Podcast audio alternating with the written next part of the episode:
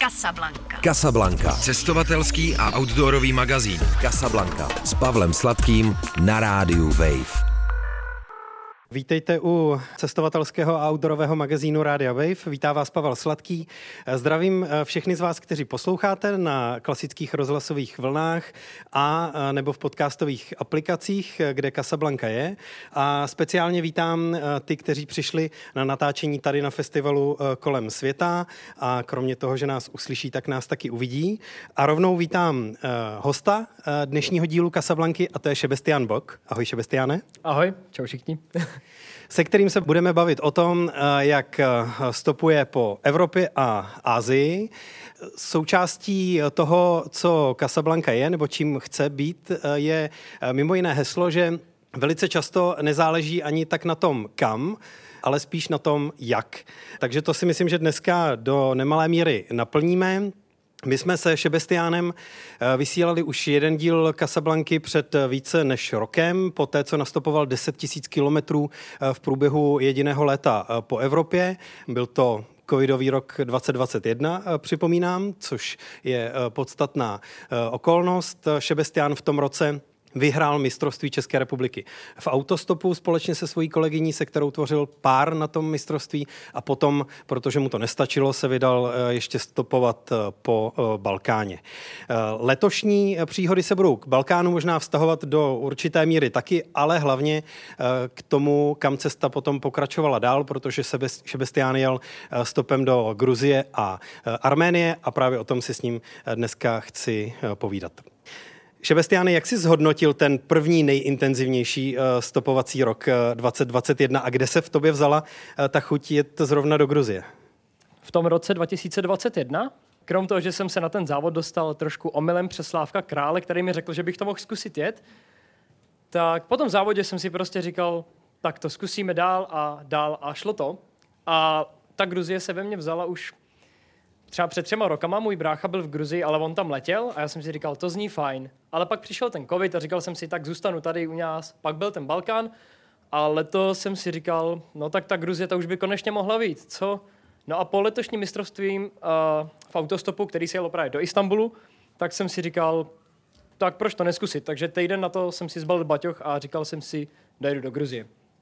Já bych eh, zároveň chtěl eh, zkušenost s tím, eh, jaký je současný autostop v Evropě nebo i za jejími hranicemi trochu konfrontovat s tím, že já jsem prakticky stejnou cestu jako Šebestián podniknul v roce 2003, to znamená před 20 lety, stopem přes Istanbul a přes Turecko do Gruzie a Arménie, tak to můžeme trochu srovnat, kam se ten autostop v současnosti vyvíjí. Je autostop po covidu nebo po všech těch covidových vlnách, možná nejsme ještě úplně po covidu, extrémní disciplína? Stížilo se to všechno? Já bych řekl, že ne, protože vždycky, ať to bylo s kamarádkama právě na mistrovství v autostopu, anebo když jezdím sám, tak se mi vždycky dařilo se dostat hodně rychle.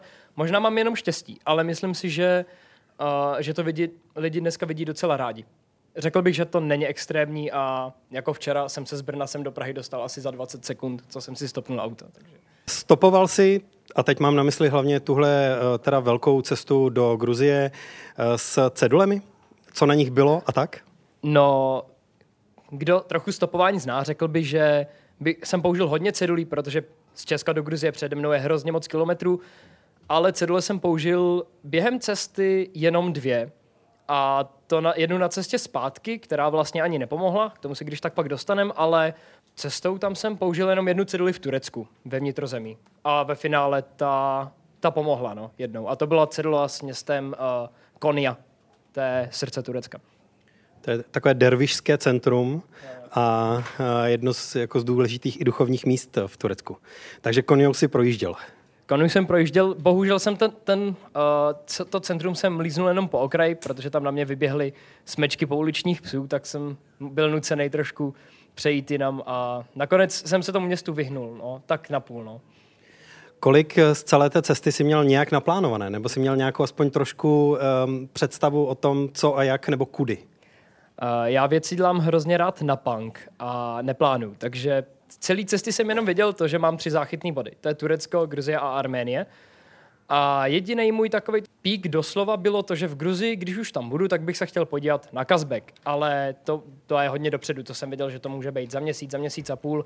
Záleží na tom, jak by mohlo být počasí. Nicméně jsem tušil podle map, že třeba ve středu Turecka by to mohlo být hezké, a tak jsem si třeba říkal, že Kapadoky, když to budu mít cestou, tak se navštívím. A pak to bylo čistě na tom, kam mě lidi povezou. Jaký byl hned ten začátek té cesty? Ta evropská eh, část, eh, protože ty eh, hranice uvnitř dneska už Evropské unie bývaly dřív docela potíž. Maďarsko-rumunská hranice pro stopaře býval jako docela významný milník a těžký bod. Několik těch hraničních přechodů skutečně jako kladlo velký odpor. Tak jak pro tebe fungoval hned ten evropský začátek té celé cesty? Já musím říct, že třeba hranice Maďarsko-Srbsko uh, jsou teď hrozně přetížený kvůli imigrantům, který tam jdou právě z Turecka, pak do Bulharska, pak do Srbska a pak se snaží dostat do Evropské unie. A tak tam byl jediný problém to, že jich tam bylo hrozně moc. A já, jelikož nejsem úplně nejsvětlejší ze všech Čechů, tak se mi tam pak druhý den stalo, že jsem tam s nima zůstal na té benzínce a lidi mě vůbec nechtěli brát. Takže to byl takový jediný problém, uh, co se týče hranic v Evropě, a jinak třeba hranice Bulharsko, Turecko naprosto v pohodě. Jinak ty hranice i s tím Rumunskem a tak já si myslím, že to jde jenom k lepšímu. Nicméně teď v posledních dvou měsících jsou ty kontroly zvýšené kvůli imigrantům, takže tam si myslím, že může být problém jenom tady s tím. I jsem to přecházel pěšky, ty hranice, takže můžu říct, že to jde. Ty si, myslím, že to bylo v loni, eh, dokonce stopoval s nějakou cedulí, která říkala, nejsem migrant, jsem Čech, a, protože... Am Češko, no imigrant, protože v Bosně... A jem Češko? Am Češko, no imigrant, protože v Bosně se mi stalo, to už bylo po 24 denní cestě po Balkáně, takže už jsem byl hodně osmahlý a v Bosně si o mě prostě mysleli, že jsem imigrant. Já jsem šel jen do hospody si natočit vodu a lidi se mě ptali, jestli jsem z Pakistánu nebo Afghánistánu a všude jsem se musel prokazovat pasem. A už mě to nebavilo a lidi mě vůbec nechtěli brát, tak jsem si vytvořil tu ceduli a s ní to hnedka šlo. Třeba mi zastavilo srbský auto, říkalo, my umíme trošku češky, češky, pracovali jsme v Praze, tak tě vezmem. A s tou cedulí to šlo. Ale mně se tady ty problémy stávají prostě častěji. No. Takže do Istanbulu si dojel za jak dlouho? Do Istanbulu jsem nedojel, já jsem se mu cestou tam vyhnul, ale dojel bych tam za dva dny necelý. Protože Istanbul je zrovna taky jako velká překážka na té cestě. To město má víc než 100 kilometrů z východu na západ, eh, Bospor uprostřed, eh, obrovské aglomerace plné dálničních přeložek eh, a prostě prostor, který není pro pěšího, ať už je to stopař nebo ne, vůbec příjemný. Istanbul je obrovský, ale uh, bě, právě během v rámci letošního mistrovství v autostopu, kde, které mělo takovou půlku v Istanbulu, tak jsme zjistili, že dostat se z Istanbulu není vůbec problém. I z toho centra, protože v Turecku se stopuje úplně skvěle a my jsme se z centra dostali, dejme tomu, za 10 minut stopem. Takže uh, já jsem se mu vyhnul, protože jsem chytil auto, který jelo do Izmiru a tak jsem si říkal, že to vezmu a rovnou to vezmu přes Turecko, že cestu tam uh, se zdržím někde ve vnitrozemí ale cestou zpátky jsem, jsem se tam trošku okolo toho Istanbulu zasekal, ale taky to nebylo nic hroznýho. Je to, město je to opravdu obrovský, ale jak říkám, ten stop tam jde v pohodě. Kde všude si spal po té cestě? Ty jsi spal různě po mešitách, někdy si spal u policajtů, pokud vím. Tak jak daleko seš ochotný zajít? Jak daleko to hrotíš na té cestě? Někdy to působí z toho, co o tobě vím, že jsi schopný zajít docela daleko. V tom, než se někde položíš, tak že to hrotíš dlouho i sám za sebe můžu říct, že tady v tom jsem hodně nekomfortní, že, že moje komfortní zóna, nebo jak to říct, eh, hranice mojí komfortní zóny je hodně nízko, protože letos se mi už několikrát stalo právě, jednou to bylo v Arménii, jednou v Turecku, že jsem musel, musel skvotovat přímo v centru města, v opuštěných budovách, a potýkat se právě s těma pouličníma psama a tak dál.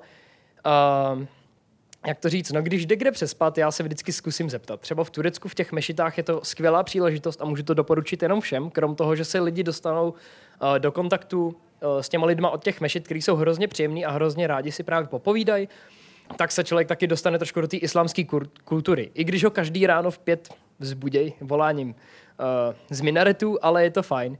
Nicméně asi nejhorší místo letos, tak jsem zažil v rámci mistrovství České republiky v autostopu, teda, tak jsme spali v Bulharsku na benzínce, smrděla tam žumpa z vesnice a byli tam hodně divní lidé. Zrovna v Bulharsku se mi letos moc nedařilo a vlastně jsme se báli víc z toho místa pryč, protože ty lidi byli fakt docela divní a tak jsme tam museli kempovat asi tak nějak tři hodiny, aby jsme se aspoň trošku vyspali.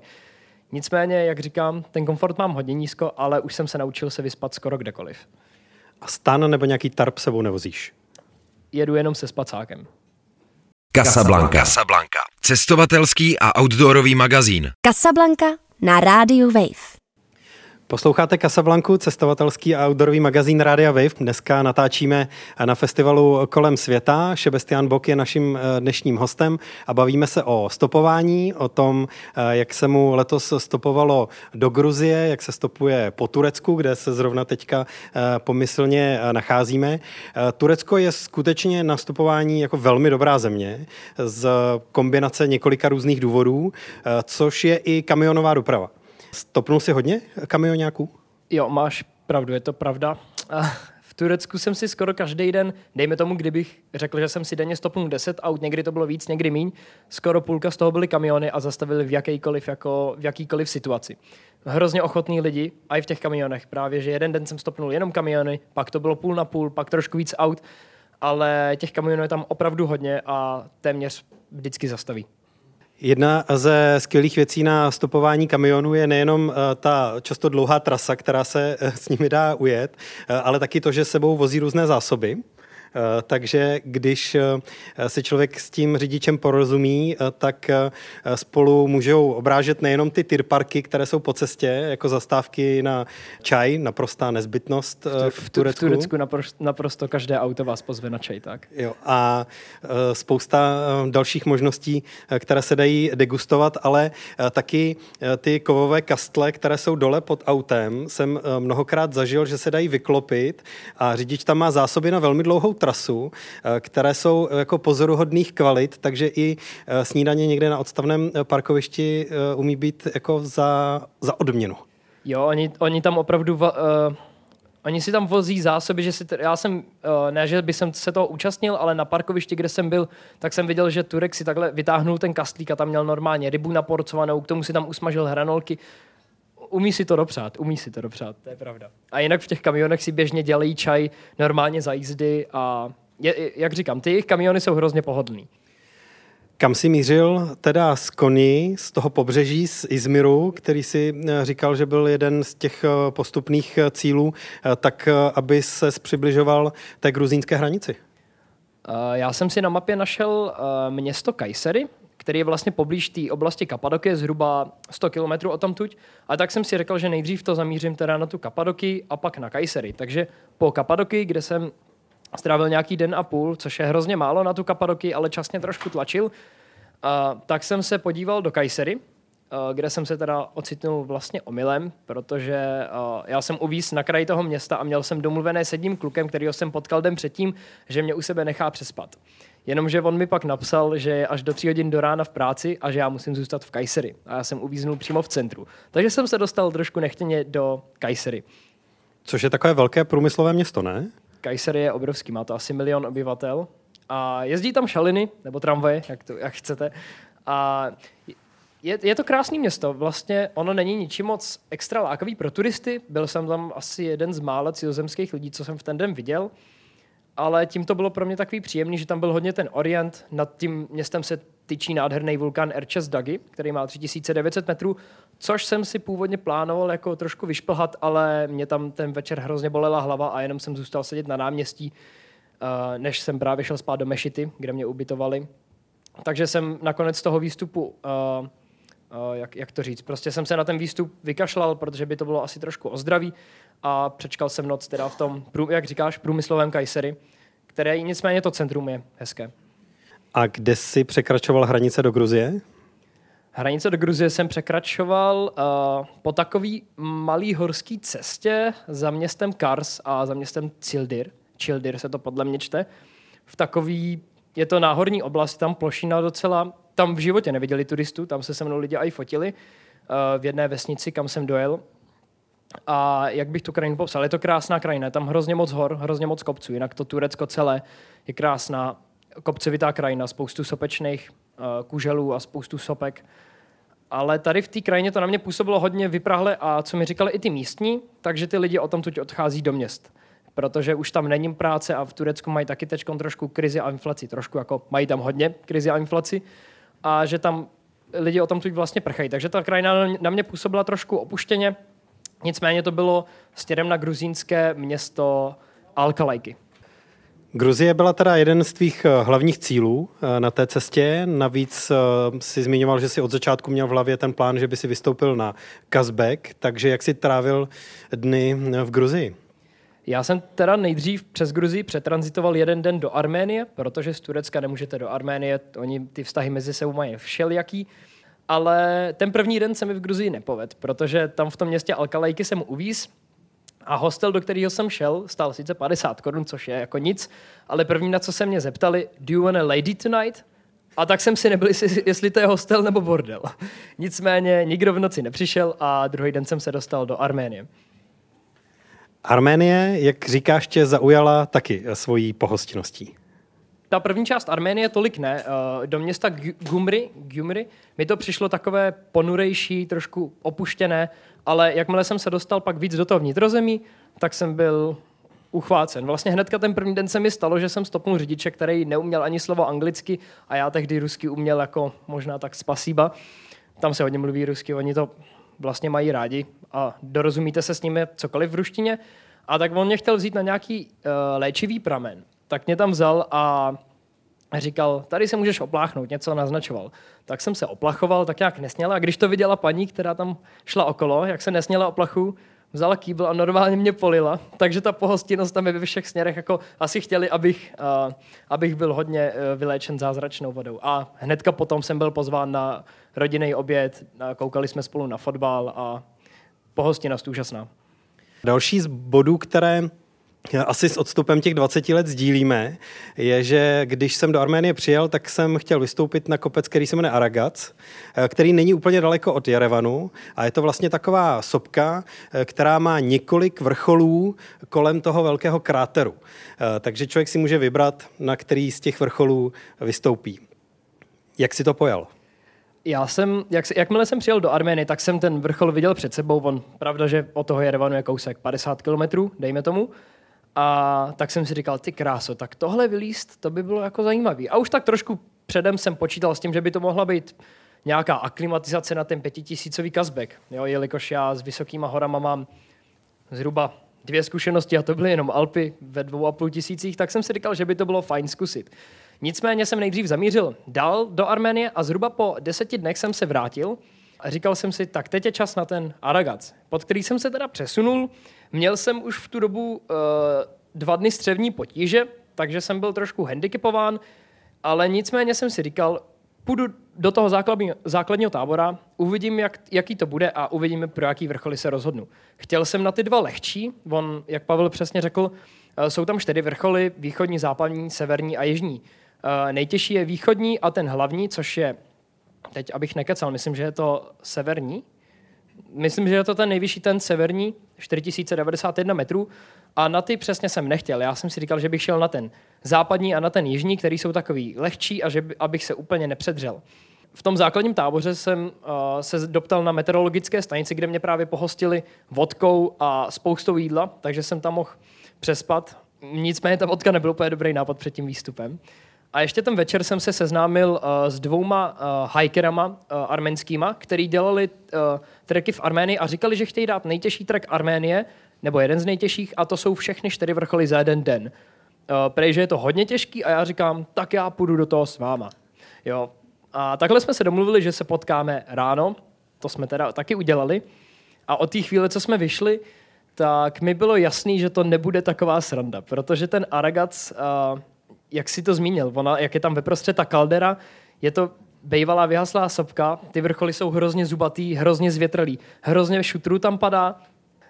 Uh, my jsme hnedka museli dělat travers, protože na nás přišla mlha a museli jsme z hřebenu dolů, takže jsme dělali travers hroznou sutí. Postupně mi docházelo, že nejdřív jdeme na ten východní a na ten severní vrchol, což jsou ty nejtěžší. Tak jsem si řekl, jak tohle asi zvládneme. A ta holka, co šla s náma, tak už toho měla po prvním sedle docela dost. Takže uh, před tím východním vrcholem jsem si říkal, jako tak tyjo, dáme všechny ty vrcholy nebo ne? A pak jsme si řekli, že jo, s tím Arméncem. Tak jsme vylezli na ten východní, kdy jsem se teda pořádně zapotil, když mi pod rukama ujížděly kameny a podobnou byla propast. Nicméně uh, nahoru jsme vylezli, cesta dolů, to jsem se proklínal, že jsem nahoru vůbec šel, protože tam nebyla žádná sestupování výstupová trasa, tam se prostě šlo čistě po kameni a po skálách, který pod váma postupně ujíždí. Dole v sedle jsme si říkali, že možná radši dáme jenom dva vrcholy. No ale ten druhý, ten nejvyšší, tak měl být ještě těžší.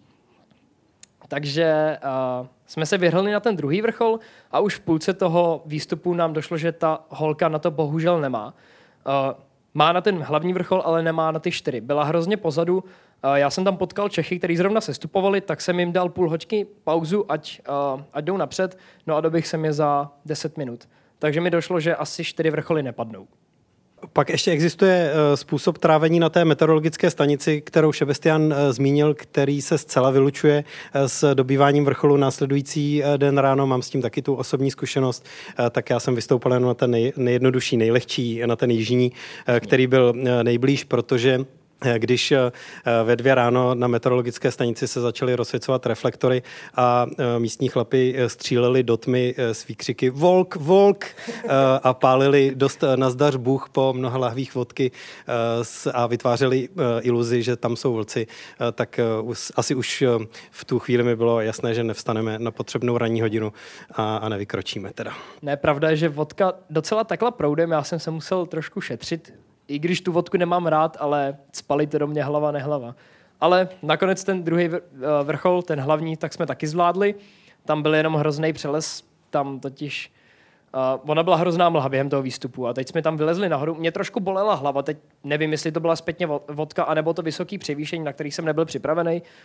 A já jsem tam seděl jako v mlze na tom vrcholu a radoval jsem se a najednou ten armenec, který už tam byl údajně po šestý, tak najednou ukázal, teď se z té mlhy vynořil takový žiletkový hřebínek a říkal, tam je hlavní vrchol. A já jsem se podíval a říkal jsem si, no to si děláš jako ze mě srandu. No a ten přeles to bylo teda jedna z nejriskantnějších věcí, co jsem v životě dělal, protože tam ty kameny pod náma prostě ujížděly hlava nehlava. No. Nicméně to jsme taky zvládli, hlava už mě pak trošku přestala bolet. A možná protože byla odlehčená o jednoho strážního anděla, který dal pravděpodobně výpověď v tu chvíli. A sestup dolů jsme zvládli tím, že jsme našlapovali suť. To já jsem nevěřil, že to bude bezpečný, ale jeli jsme v lavině suti a byl to nejlepší způsob sestupu, co jsem v životě zažil. Pojďme se teda teďka hned podívat na ten druhý výstup, eh, co si měl naplánovaný, a to je Kazbek. Eh, to je totiž v úplně jiných podmínkách, eh, než je ta kamenitá vyhaslá sopka Aragac. Je to tak. Kazbek je pravděpodobně nejikoničtější hora Gruzie, kterou všude uvidíte na fotkách s tím krásným kostelíkem, kde je teda hrozně moc turistů. A vlastně dost lidí jezdí i po ten Kazbek, takže jsem si říkal, že nebude vůbec problém se dostat pod něj. No a jakmile jsem se dostal do Gruzie, vlastně přesně jeden den po tom, co jsem vylez na Aragac, tak jsem si říkal, musím zužitkovat to, že tam je dobrá díra v počasí, má tam být zhruba 4 dny v kuse krásně, a to, že můj kamarád se nacházel v turbu někde uh, na treku Stušet uh, směrem jakoby k tomu Kazbeku, tak jsem mu napsal, uh, jestli by se nechtěl ke mně připojit na ten výstup, protože šel bych asi sám, k někomu bych se v základním táboře připojil, ale přece jenom víc s Čechem by byla výhoda. No a Vítě souhlasil, takže už jsme v tom průšvihu byli namočený oba, tak jsme dostopovali pod Kazbek a mohla ta sranda začít. A přesně jak Pavel řekl, uh, Kazbek má přes 5000, má 5050, ono se to mění podle toho, jak klesá ten sníh, ale už je to přece jenom hodně velká výška, na kterou byste si měli dávat bacha a je tam taky už ledovec se všema jeho eh, částmi, jako jsou trhliny, ledovcové splazy, morény a tak dál. Ty si totiž do jedné trhliny spadnul, ne? Bohužel s chodou okolností se stalo, že jsem při výstupu spadnul do trhliny. Je to tak. A doufám, že tady někdo z vás leze, protože se hrozně zasměje tomu, jaký jsem blb. Uh, Víte měl na sobě mačky a lano poprvé. Já jsem na sobě neměl poprvé mačky, ale lano taky. A šel s námi ještě jeden Čech, kterýho jsme potkali den předtím v táboře a já jsem šel ve prostřed toho lana a byli jsme ve tmě na tom ledovci a říkám Víťovi, ty Víťo, pojď, pojď, ať se mi nezasekne lano, když budu skákat přes tu trhlinu. Byla široká zhruba jako tahle ulička. No a Vítě mi v tu samou chvíli řekl, počkej, lano se mi zaseklo. No a já ale blb už jsem skákal, Nepočkal jsem hrozně, netrpělivý jsem byl, no a jak jsem skočil, tak jsem se takhle spadnul zpátky do té trhliny, no a v první chvíli jsem si řekl, ty kráso, tak tohle je průser. No a ne, řeknu vám, že to nebylo vůbec příjemný. Spadnul jsem zhruba do 3 metrů té trhliny a měl jsem štěstí, že mě nezachytilo to lano. Nějak jsem se tam zapříčil nohama a zůstal jsem tam tak pár minut v šoku napříč ležet. Spadlo z tebe něco dolů? Baterka, protože jsem neměl čelovku a měl jsem jenom baterku upevněnou mezi helmou a kapucí. Takže to jsou ty nepřipravení Češi, eh, co lezou kam nemají a eh, potom to vytváří součást jejich mezinárodní pověsti ve světě. Musím říct, že tenhle výstup by se měl zařadit na nejpankovější výstup roku. Ale naštěstí my jsme s Vítěou byli zvyklí se pohybovat v horách, takže potom, co jsem se z trhliny vylez, tak jsem se trošku oklepal a už bylo všechno v pohodě a šli jsme nahoru. A výstup dopadl úspěšně.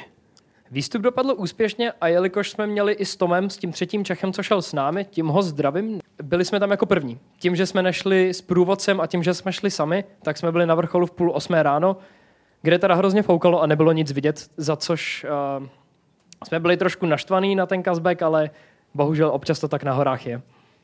Co tě při stopování uh, nejvíc pohání kupředu, nebo co ti na tom nejvíc dává smysl? Já mám hrozně rád to, když jedete do toho neznáma, že vůbec nevíte, co se vám stane a v poslední době mě hrozně pohání lidská dobrota. Konkrétně tady v těch zemích, jako je Balkán, Turecko, Gruzie, Arménie, mohl bych jmenovat ještě dál. Mě, mě hrozně baví, když jenom někam přijedete, lidi vás neznají a vy se tam jenom zapletete do té společnosti, zkusíte s nima žít den, možná dva, občas se mi to stane.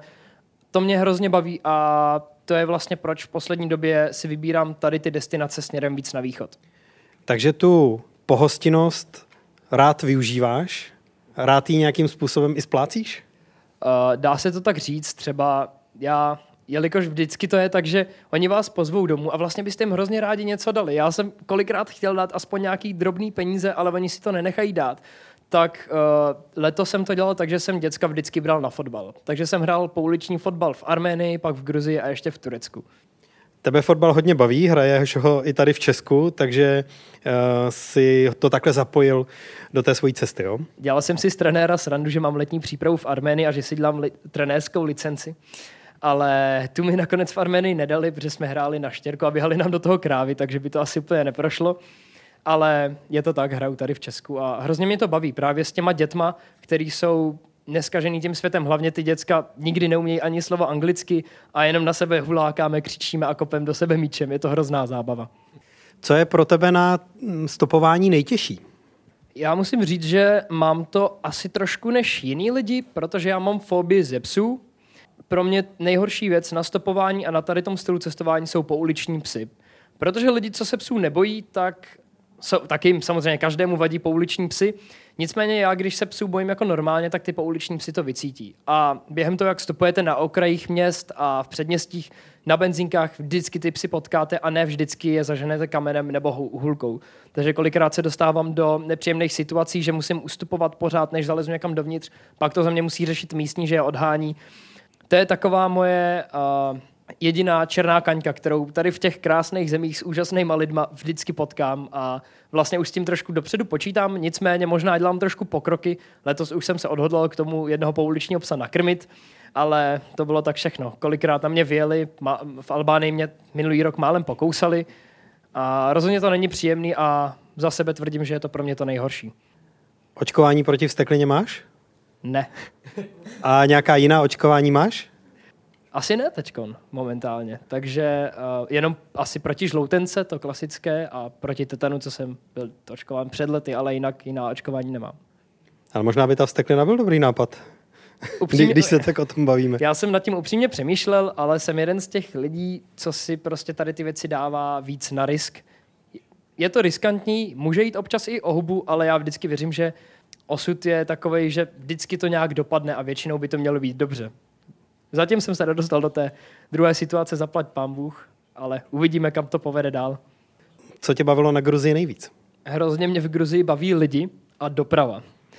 Doprava je tam všelijaká, lidi si jezdí podle svých vlastních pravidel, značky a tak dále se moc nedodržují. Hlavně se mi hrozně líbí, jak my tady každý máme uh, nové auto, všude se prodávají nová auta. Tam z toho tady čiší hrozný materialismus, ale v Gruzii běžně poznáte, potkáte auto, který nemá půlku nějakého nárazníku nebo půlku skel a normálně jezdí v provozu.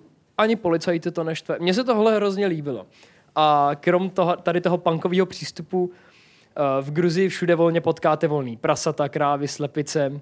Je to, je to těžký venkov a právě tam vždycky ty lidi. Ta pohostinnost je v Gruzii neuvěřitelná. Takže máš rád pohostinnost a máš rád chaos. Jo, mám rád chaos, je to tak. Když ses potom z Gruzie vracel do Turecka a pokračoval přes Turecko zase eh, zpátky eh, směrem eh, do Evropy, tak to byly momenty, kdy jsi byl nejvíc stižený nějakými střevními problémy, nebo tak nějak se to s tebou táhlo dlouhou dobu. Ani tohle ti nesebere chuť dál stopovat a dál se jako trmácet tímhle způsobem? No, ty první problémy střevní, který jsem měl z Armeny až na ten výstup na Kazbek, trvaly vlastně 11 dní, což je poměr 11-12 dní. To je poměrně dlouhá doba, měl bych to řešit, ale pravděpodobně jsem se vypálil gruzínským alkoholem čačou, anebo zabral jedna smekta. Vlastně nevím, jak to bylo, protože tý čači jsem vypil fakt hodně ten večer po výstupu, ale na cestě zpátky se mi ve městě Trabazun uh, v Turecku stalo, že jsem chytil střevní potíže přímo, když jsem spal u mešity a byly zavřené záchody což u mešity většinou nebývá, ale teď prostě jsem byl v situaci, že jsem vůbec nevěděl, co mám dělat, protože už bylo jasný, že to ze mě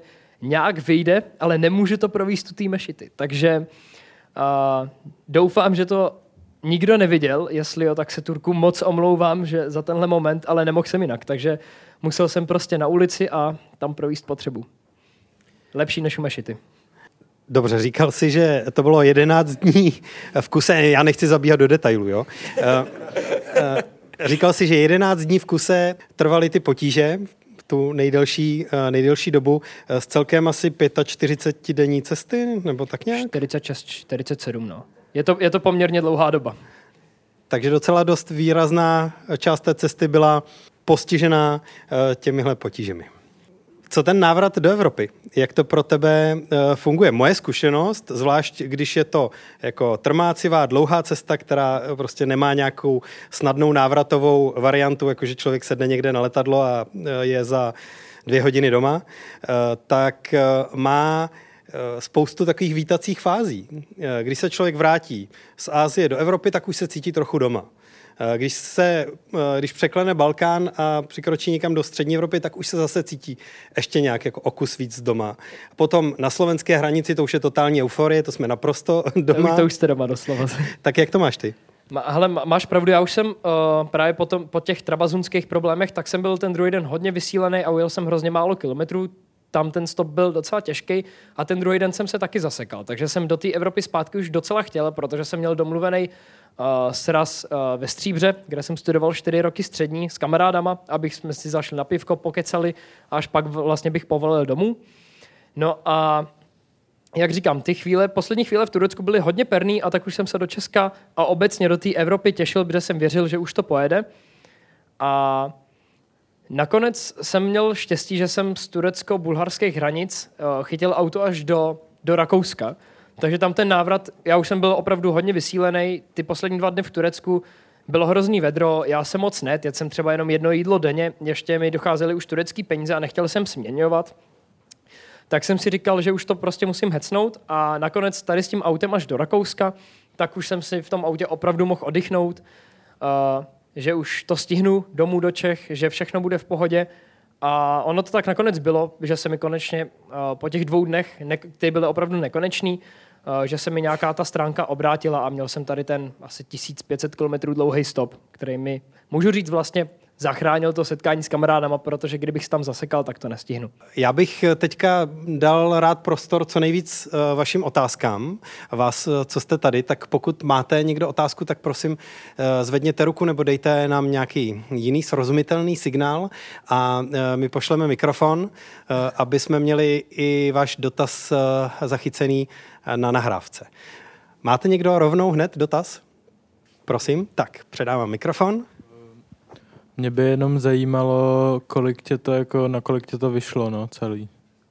To, to je otázka, na kterou se uh, hodně lidí ptá a uh, z toho, že jsem jezdil fakt jenom stopem, jídlo jsem si kupoval uh, za pár dní, lidi mi hrozně moc dávali jídlo. A vlastně největší položka na té celé cestě byla ta výbava na ten cashback, kterou jsme si museli pronajmout a já jsem si před výstupem přečet článek z roku 2013 a úplně jsem se zmátnul těma cenama, takže to byl těžký přepal nakonec. A takže když to řeknu bez výbavy na cashback, tak to bylo zhruba 6 000 korun na těch 47 dní. A jinak uh, s výbavou na cashback tak to bylo 7800 zhruba. Mě by zajímalo, uh, jestli jsi spočítal vlastně, kolik jsi stopil aut dohromady. A potom ještě možná dodatková otázka, jestli vám může říct jako svůj nejzábavnější stop z té cesty, nějak jako co ti utkvělo v paměti za osobu nebo auto třeba. Dobře, děkuji.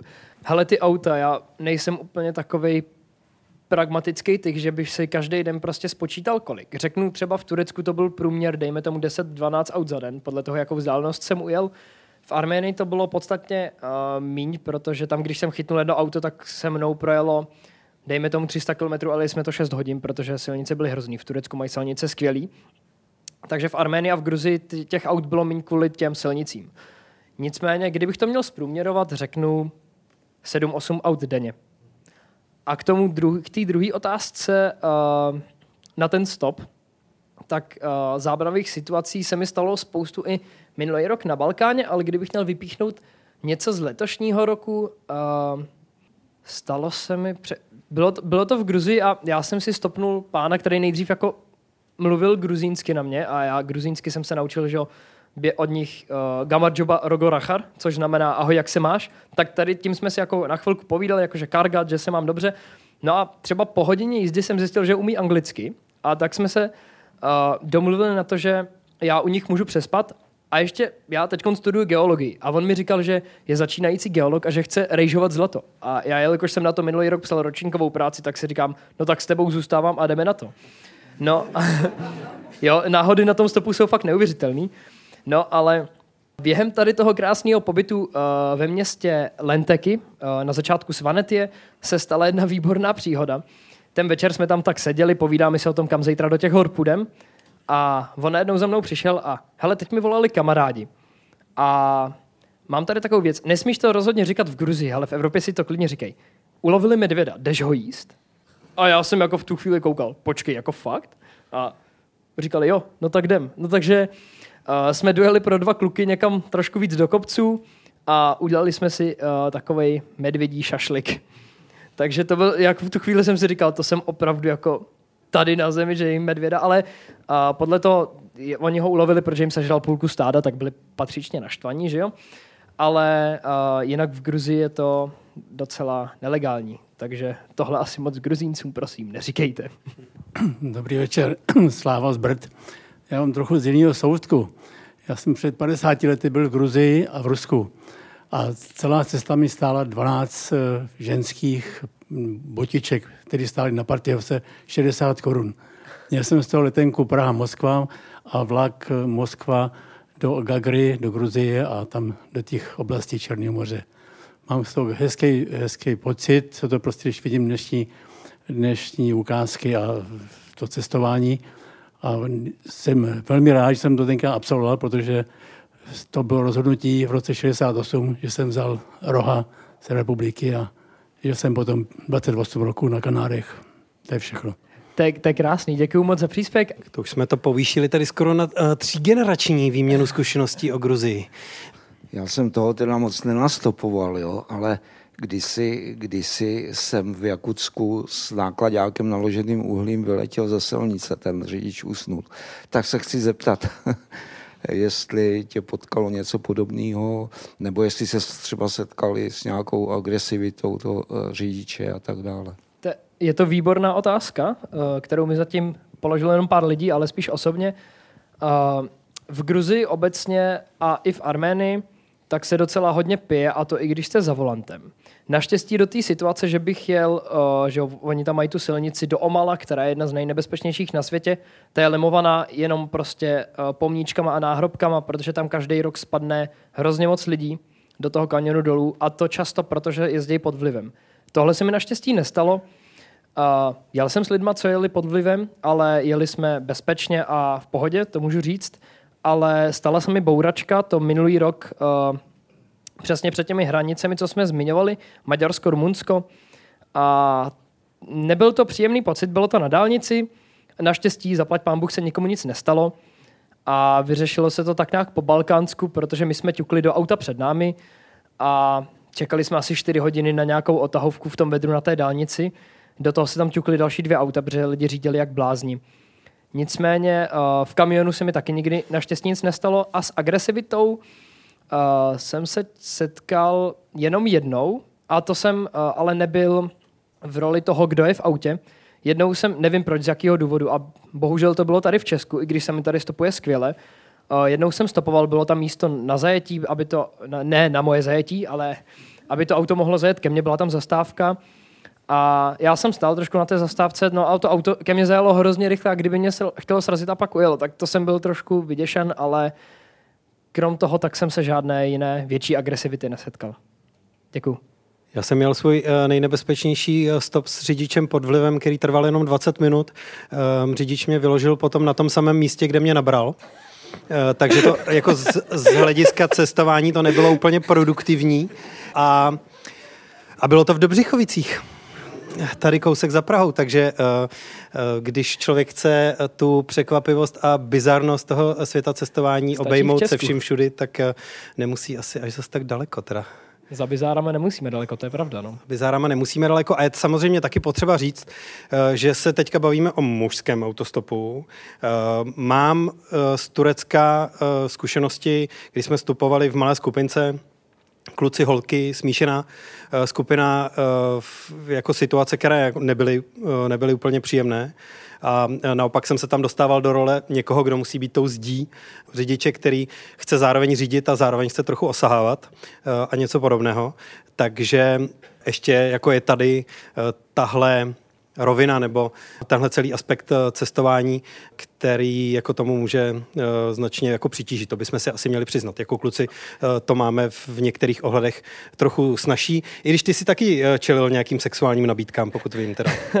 no, jednou to bylo teda tady v Česku, ale to byla taková nevyřčená sexuální nabídka. to jsem si stopnul jednou takový gay pár a oni se před mnou začali bavit o jejich aktech a už mi to bylo hodně nekomfortní a i mně to bylo nekomfortní, tak jsem si říkal, že to už je hodně. Já jsem si třeba otevíral okinko, oni mi ho pořád zavírali a pořád mi předhazovali nějaké jejich ty no, věci. Ale naštěstí k ničemu nedošlo, že jo. Ale v Turecku jeden kamionák uh, byl takový, že pořád se mě ptal, jako jestli se s ním půjdu vykoupat do moře, a nebo jestli s ním nechci prostě nějaký hangout, to už bylo právě v ten den, uh, kdy jsem toho nastupoval hrozně málo, ten den po tom Trabazunu, jak jsem měl ty střevní potíže, to byla taková krizová situace, že všechno se sašlo dohromady, ještě mi nějak nabízel uh, nějaký hangout, no a já jelikož ten den to stopování nešlo vůbec. On se šel vykoupat do toho moře beze mě. A já jsem teda se rozhodl pokračovat dál. A nikdo mi nestavil, no já jsem si ho pak stopnul znova, že jo. ale, ale, ale, pak už pochopil, já jsem mu to překládal přes překladač, že nechci žádný hangout s ním a že děkuju moc za nabídky. Nicméně jinak moc větších sexuálních nabídek jsem na stopu asi nedostal. Ani od holek. Ale, máš pravdu, že to uh, hol, holka v Turecku to nemusí mít úplně nejjednodušší, co se týče cestování o stopu. To mi říkala i kamarádka právě během toho závodu, co jsme letos jeli, že, že byla chvilkama opravdu ráda, že jsem tam byl taky. Ale já, když jsem tím Tureckem projížděl, tak mi přišlo, že je to už asi volnější než trošku dřív.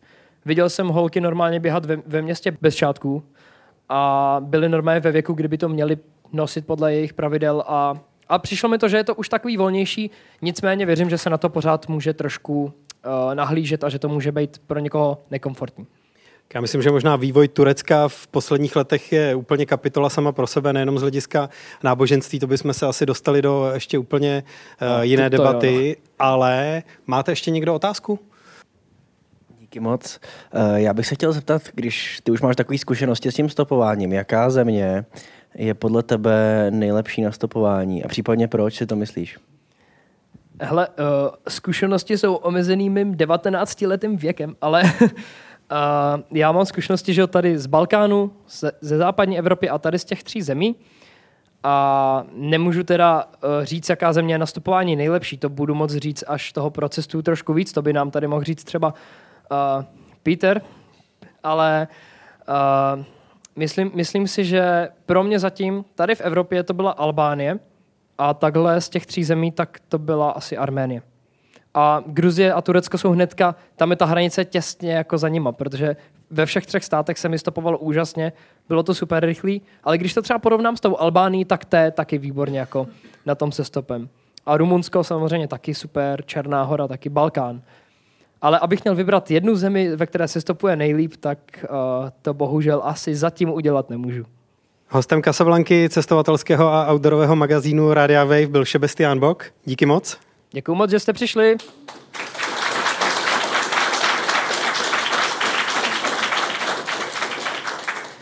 A loučí se i Pavel Sladký. S těmi, co posloucháte, tak se budu těšit u další epizody Casablanky brzo naslyšenou. A s vámi, co jste přišli tady eh, přímo naživo na festivalu kolem světa, díky moc, že jste přišli. Děkujeme. Díky moc ještě jednou.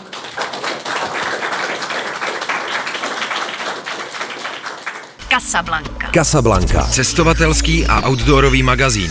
V džungli, v poušti, uprostřed oceánu. Poslouchej Casablanku jako podcast.